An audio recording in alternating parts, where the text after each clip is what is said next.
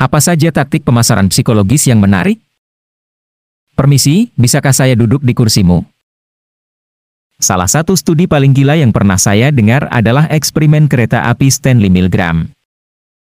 Ini cukup sederhana. Milgram meminta beberapa mahasiswanya untuk naik kereta api bawah tanah New York City dan meminta seseorang untuk memberikan kursinya. Yang mereka temukan adalah 68% orang bangkit dan memberikan kursi mereka. Ini berarti kebanyakan orang bersedia melakukan sesuatu jika Anda hanya memintanya. Terlalu banyak bisnis yang mencoba mencari cara terbaik untuk meningkatkan penjualan, dan banyak kali mungkin hanya sesimpel bertanya,